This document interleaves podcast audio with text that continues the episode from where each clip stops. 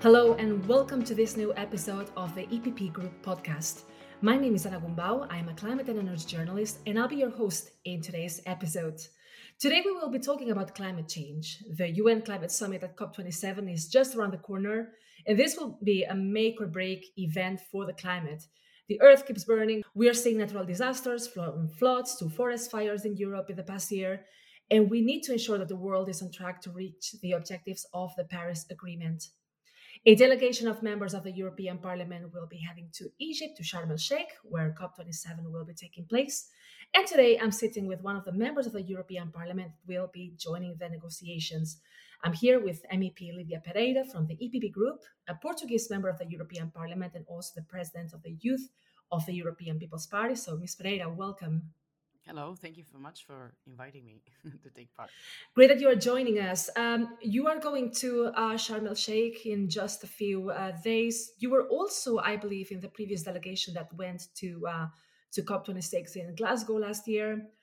What are the expectations of this COP, um, maybe compared with last year's COP? What were perhaps the outstanding issues in Glasgow that will be coming back to the surface in uh, Sharm el Sheikh? Yeah, well, the context has changed dramatically. Uh, at the moment, we have a war at the gates of Europe, and uh, it's pretty much evident that Europe cannot uh, keep relying on its energy uh, system as it stands. So, this is very different uh, from last year's uh, COP in Glasgow. And I would say that because of that, the, the group priority, the EPP group priorities, are also in line with this new reality that we are uh, living in. So the Russian invasion of Ukraine uh, shows us that we have to rapidly transform the global energy system, uh, particularly on energy independence, and of course to boost the investment in renewables. Renewables are much more reliable sources than uh, of energy than uh, other uh, categories of um, uh, compared to fossil fuels, for example. Then there's another point which is uh, still pending uh, since last year, which is the uh, 100 billion climate finance goal uh, to be met from both public and private sources. and and money should already be disbursed in 2022 to finance the climate transition and help, in particular, the less developed developed countries. And this is quite uh, sensitive because we cannot expect that developing countries can do uh, the same that Europe is doing. And we must underline that Europe is doing quite an effort. Um, it's not only the leader uh, in the fight against climate change, but actually uh, the regulatory framework that has been adopted uh, in the past uh, 12 months goes in line with the objective to be climate neutral by 2050.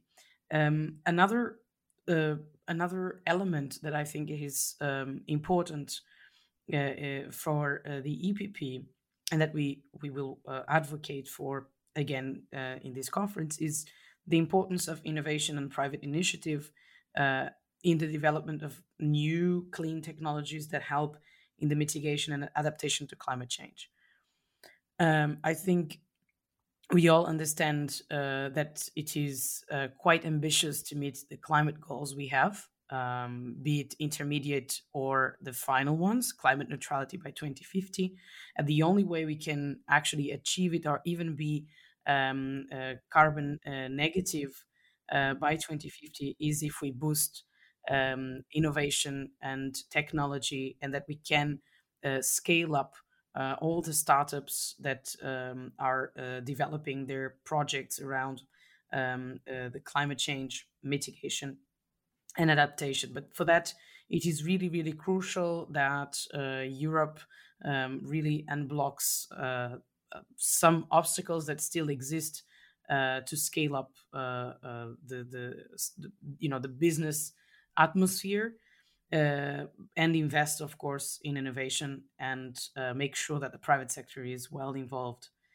Uh, one last remark is that um, uh, the EU, um, and this has this is a, a, EPP priority, but also a Parliament position in the COP27. The EU is leading the fight against climate change, and um, we shall continue as the largest contributor to climate finance um, to developing countries. So this is very important that we have everyone on board, but at the same time that Europe helps and supports the ones that are lagging behind uh, in um, uh, in their um, achievements for uh, climate neutrality. Because in the end of the day, this is a global challenge. This is not only a European challenge. Let me just maybe pick up on on some of the uh, aspects that you that you mentioned and go through these key messages in a bit more detail. If we look at the current context, um, it's clear that uh, that Russia's invasion of Ukraine, that Russia's war in Ukraine, has fundamentally changed the the context that we are that we are living in, and as well the the, the, the policy discourse around energy and, and climate. I believe that uh, there's, uh, let's say, these two views, right? Those who are saying that, uh, you know, that this is the time to like even accelerate uh, further the, the fight against climate change and the transition to, to renewables. And then there's, of course, those who acknowledge that, um, of course, the current context like, makes it more difficult to uh, to, to boost renewables, to, to accelerate in clean energy, that we are first um, in this need of tackling these, you know, short-term uh, issues in terms of uh, high energy prices and so on, rather than looking at long-term. Where do you think Europe Europe stands on on on that? Where do you think uh, which narrative do you think dominates perhaps the EU's policy discourse and the, the negotiations of so many energy and, and climate files that we are seeing right now? Well, I think uh, one of the pledges of the European Commission has been, uh, and also something that the EPP has been defending, is uh, to have a true um, union, uh, energy union. Um, but I must say that I see with a bit of um, um discontent mode uh, for example, the agreement that was achieved between Portugal, Spain, and France in terms of energy, uh, which does not privilege in any sense the uh, renewable energies and the potential for renewable energies uh, and for cheap energy uh, to curb the energy prices. Um, this is a this is not the path for a true energy union, and for that I, I have to make this remark because everyone is very uh, concerned with the the energy uh, dependency or independency. Um, but in the end of the, of the, day, I think if we really want to be um, a power, um, a political power in in in in the world, um, we cannot keep on uh, going with these bilateral agreements uh, in terms of energy because uh, in the end of the day, it does not um, help the unity of Europe. And I'm saying this because I really think that uh, Emmanuel Macron, unfortunately, is the face of uh, selfishness uh, lately. Um, and um, he, Emmanuel Macron, the president of France, is always advocating for uh, very pro-European ideas, which I very much cherish. But when you see uh, the action of his policies, it's rather the contrary. So uh, when we talk about the future, the future is renewables. The future um, of the re- uh, renewables are today cheaper than other sources of energy. Uh, so I, I, have to make this comment because uh, I mean politically it does not go in the in the sign that I think the European Commission has been um, um, has been developing programs like the REPowerEU and, and others, right? Um, so but when this is one side of the coin the other side is um, we really have to facilitate the access to uh, finance from uh, small and medium sized enterprises um, in Europe, in comparison to uh, to the US, for example, um, I've been saying this: our capital markets union is not uh, functional for the challenges we have in terms of climate change. And so uh, I think it's one of the, it's not directly related to COP27. It's something more about Europe. It's in uh, a domestic issue, if I may. Um, but if we really want uh, to keep being the leaders in the fight against uh, climate change, uh, this will be crucial to make sure that all the ideas uh, that flourish in Europe in terms of startups and others that they remain in Europe and that uh, they don't have issues or constraints in growing up, in scaling up. Um, and for that, um, a capital markets union um, full fledged, fully fledged would would be very very interesting. So I think it's one of the priorities. Of course, time is running, and um, we don't have we have to keep moving forward and adapting.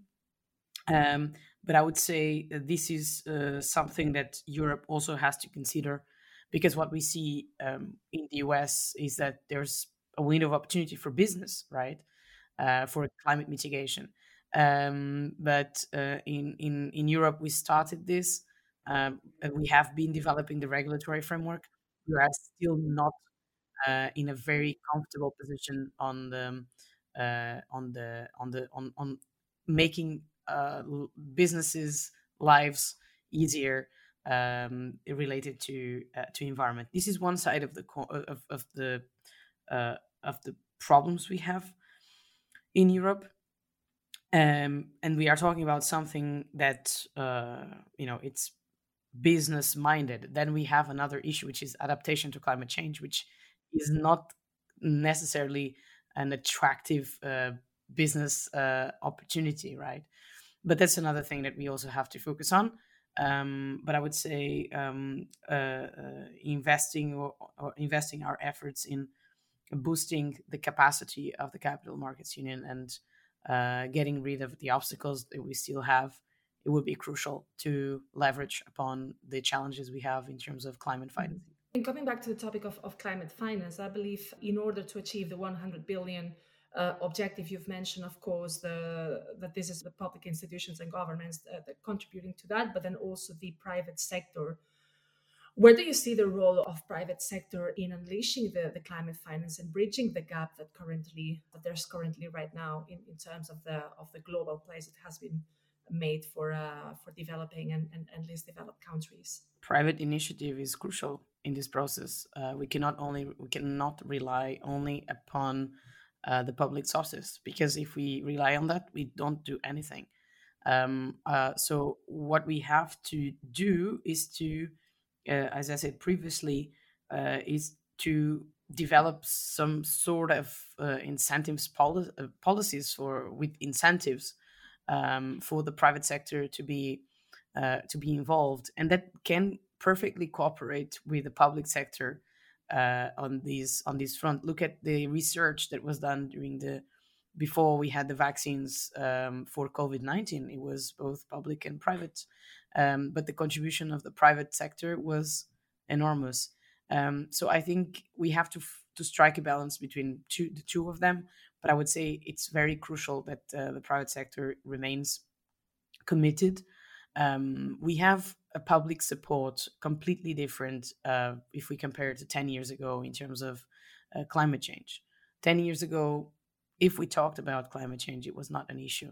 And today we have uh, alliances of, of, businesses, of companies that are committed to the, the goals. And this is a matter of sustainability. Like, if we cannot protect our world, if we cannot protect our uh, territories and our communities, I mean, then the life of businesses as well is at stake as the life of uh, human beings um, eh, to a larger uh, extent. So, um, in the end of the day, what we I think the key element of this is sustainability, and to achieve sustainability, we have we need each and every uh, stakeholder. Uh, we need households, we need organizations, we need communities, we need the city councils, the regional parliaments, everyone um, at uh, from e- from every level of governance involved, and of course, um, the private sector is part of our society, and it's very important that we they they keep being also pushing for uh, for this agenda. And this is something that is happening in the various meetings that we have. Uh, we hear the businesses committed to um, achieve the climate goals. Um, they are aware of the huge investments that they have to make. Um, and for some of them, it's particularly more difficult in, if we talk about the SMEs, for example, uh, because the access to financing is a little bit more complicated. Um, but uh, I see very positively the role of the private initiative in uh, filling in the gap uh, to finance uh, climate change, climate mitigation. Um, but I remain very, you know, hopeful uh, in in in that regard because also the Parliament position uh, the European Parliament position underlines the importance of private initiative, and I think it's a good sign uh, for all, all other counterparts in the world. Probably during COP27, we're going to be seeing, you know, new climate pledges and new uh, initiatives at, at global level. And something that we've been seeing is plenty of, you know, climate neutrality and net zero pledges coming from from several countries. But then if we look at the at the shorter term, what we are seeing is that there's still a lack of, um, of ambitious plans to, to reduce emissions, to peak emissions in the um, in the short term. I think that um, the last uh, the last statistics are that if we right now would be putting together all the uh, climate pledges from all um, uh, global count from all countries or from all over the world, I think we would probably be uh, increasing the global temperature by 2.4. So that would be, of course, worse than much worse than the objectives of the Paris Agreement would say, with the, the devastating consequences this would bring. So, uh, perhaps two questions here. So, first of all, can the EU do better and, and considering increasing its own ambition? And second of all, what can the EU do to encouraging uh, more climate action? Where do you see the role of the EU in that? I mean, I, I let me underline this. There's no other large economic blo- bloc in the world, uh, USA, USA, China, Japan, or any other in G20 outside the European Union that is doing more than the European Union. I think we should say this because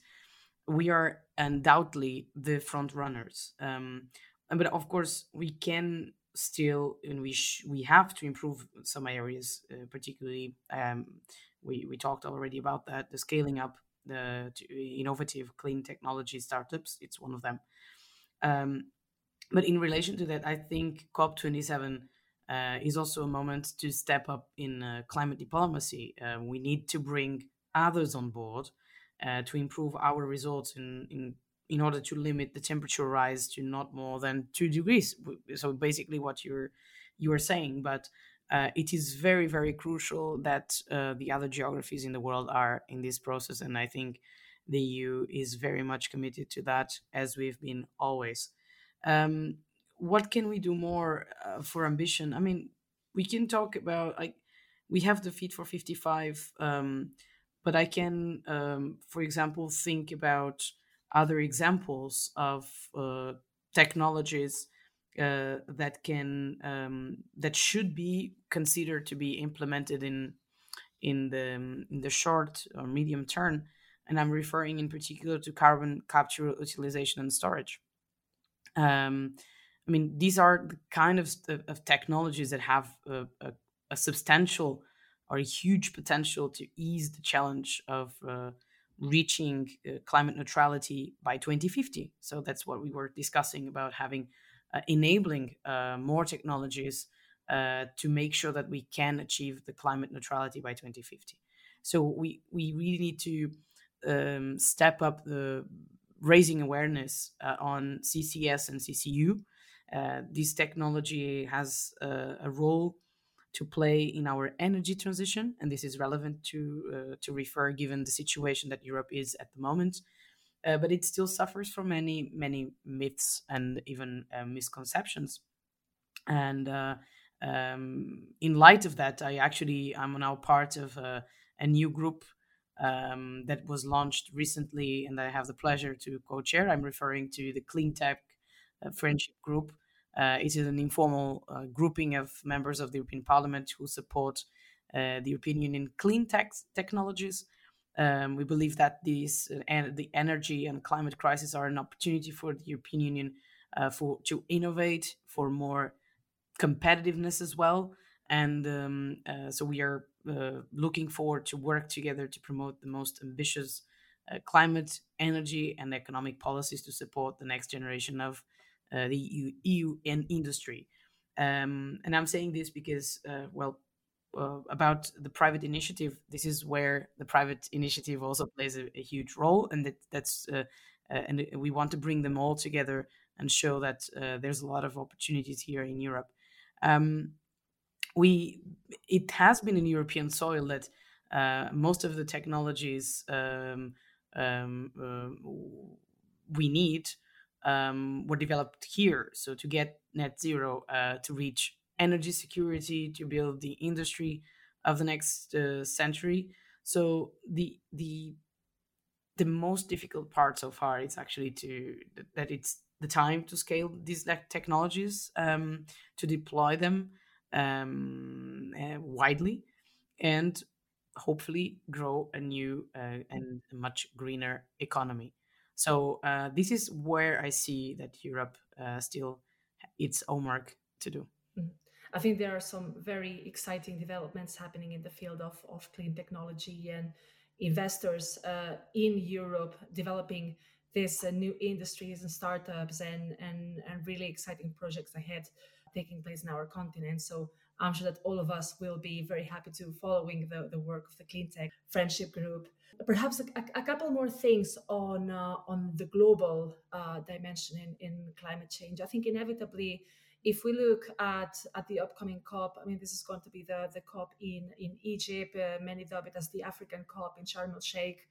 Um, that's one of the topics that is going to be uh, inevitably discussed there, which is the issues around loss and damage, the compensation to um, nations more affected by climate change and, and, and least developed nations by those nations who have perhaps a more who have a more historical uh, role and weight in terms of uh, in terms of the global emissions. So, could could you tell us what the the EU's position or what what the EU intends to to to do in this front, and how do you think the negotiations and and the talks around loss and damage will be will be developing? Yeah, well, it's uh, another critical point. Um, uh, but uh, let me underline it once again that uh, the EU is the largest contributor uh, for climate finance to developing countries, and we are when we are talking about loss and damage, a lot of these uh, a lot of countries that are uh, suffering most with uh, climate change uh, come from uh, developing countries, but not only. Um, Portugal and Spain, according to the IPCC report last year, they are the the the the, the region in Europe um, most affected to be to, that they expect to be most affected by climate change. And we can see already a lot of climate change effects uh, that are irreversible. Um, so how are we going to cope with the, um, uh, with this? Uh, it's uh, it's a big a big topic. Um, loss and, and damage, indeed. Um, I think it's the new not necessarily new, but it will be um, a central uh, point uh, during this conference um, because uh, last year uh, one of the one of the, the discussions was around uh, adaptation to climate change, and still very very little. Um, the space that uh, climate adaptation has when we discuss about environment is very limited um, but I think uh, I, I, still recall the words of the Minister for Environment from the Maldives. Uh, she told me that 40% of uh, the state budget goes every year to um, climate adaptation. And, and therefore, we really have to um, uh, find a solution in, in, in this front, in particular, in what you asked me loss and damage. But for that, we really have um, uh, we really have to invest on our climate diplomacy because uh, people matter in these um, in these conferences, and uh, we will see who are the interlocutors that are going to exchange views and align certain positions. Um, but I would say it is uh, it is important, and of course, the EU uh, is committed to um, find the best uh, agreement possible um, knowing that uh, it's it's always a very difficult uh, mm-hmm. discussion. Absolutely. Going back to the topic of climate adaptation and, and especially on, on the impact of climate change in, in Europe, do you think that European governments, European policymakers are putting enough attention to climate adaptation, to, to adaptation to the impacts on, on climate change? I get the feeling that the discourse uh, mainly, or that we mainly debate and talk about how we are going to uh, reduce our emissions and fit for 55 for instance is all about that on, on, on reduction and, and to some extent also on elimination of greenhouse gases but are we talking nearly enough about about adaptation? No, I think climate adaptation has been always, uh, together with the oceans, are always the two uh, topics uh, rather neglected when we address uh, climate change or environment or sustainability. Um, the main reason for that is because it requires um, money uh, investments to adapt our infrastructures, uh, raise awareness in the communities, and so on. So, uh, and it's it's it's money invested that you don't see necessarily the return immediately, right? Um, but that that's one of the the main problems. But adaptation to climate change and and and and, and the oceans uh, also have to be more.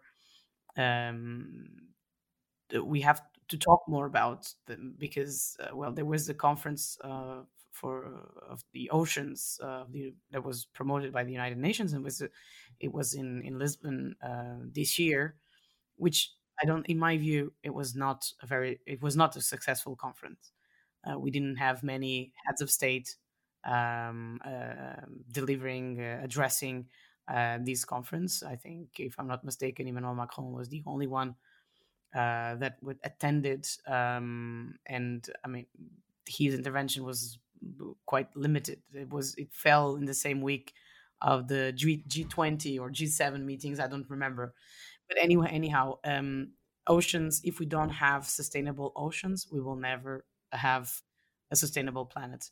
And unfortunately, the oceans, together with climate change, with adaptation to climate change, are often not are, are not referred um, in the public discourse as climate change usually uh, is. But um, the main reasons is, I would say, the, the investment, the financing uh, need for adaptation, um, and the and, and and the fact that you don't see the return immediately. Uh, but the truth is that um, extreme weather events are becoming more frequent, and inevitably we will have to take action because it makes no sense that um, uh, uh, even for water supply and, and others that uh, in, in countries where droughts are more are already more frequent how we're going to manage when the times that we have situations of floods. Um, i mean it, it is it is really necessary to reflect upon that upon this and also looking look at the oceans uh, with different eyes um, i come from a, a country that is surrounded by the Atlantic Ocean and by Spain, um, Portugal. Um, but uh, it is uh, it is uh, undeniable that um, the, the, the the public discourse on oceans really has to change as well. There has to be leadership. There has to be vision to protect our oceans um, and um, replant our oceans. Um, and it's not given the same centrality uh, as it should. I mean, I know we have to pick priorities. Um, but in the end of the day, we are talking about ecosystems. We are talking uh, a sustainable planet, and the oceans are a big part of of our planet. And therefore, I think uh, we should have a different approach towards that. Mm-hmm. Absolutely, because at the end of the day, it boils down to like our animal biodiversity, the the plants that live in our oceans, the different carbon sinks. Uh, exactly, the carbon mm-hmm. carbon sinks. Uh, I mean, oceans are are uh, are very relevant uh, for the carbon storage. So uh, it's uh, it's very mm-hmm. important if when we talk about CO two emissions. I mean, oceans are big players here. Mm-hmm. I think we could, could have a full uh, podcast uh, episode just uh, just on this matter, which is which is crucial as well. Yeah, I think, I think we should.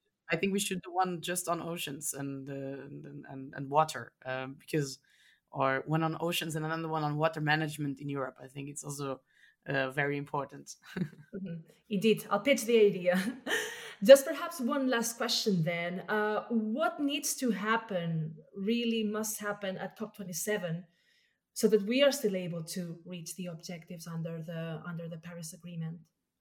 Well, I think we we really have to make sure that uh, the US and China, uh, mostly these ones are these two um, blocks, are on board um, Europe uh, makes the tri- triangle with uh, the USA and, and, and, China, and it's always in a, uh, a difficult situation.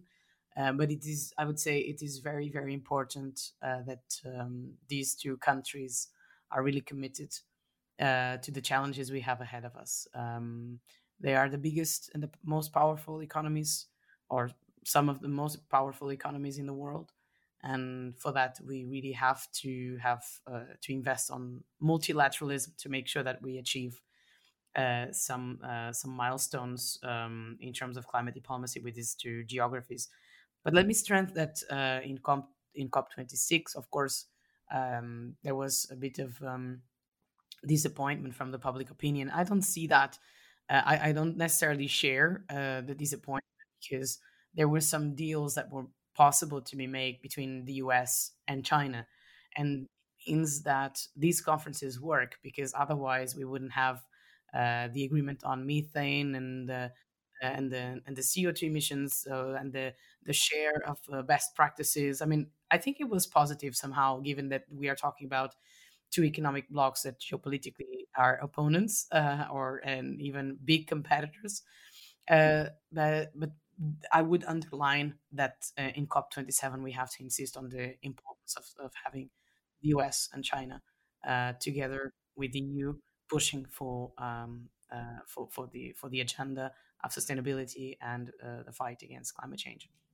And I think it's it's very interesting uh, talking about again around the issues around partnerships. I remember at COP26 we saw this landmark agreement for South Africa to end up its uh, its production of coal. We're talking to one of the about one of the largest uh, coal producers, and the, the model it seems to be replicated in in other countries that are highly dependent on coal. And this is really, I believe, where again the partnerships and, and the leadership from these main uh, let's say blocks in climate diplomacy uh, take an important an important role. So thank you very much, uh, MEP Pereira, for having joined us today. Wish you and all the EPP uh, delegation at Sharm el Sheikh the best. Thank you so much, and uh, see you in another podcast, maybe about the oceans. yes, let's uh, let's keep that in mind.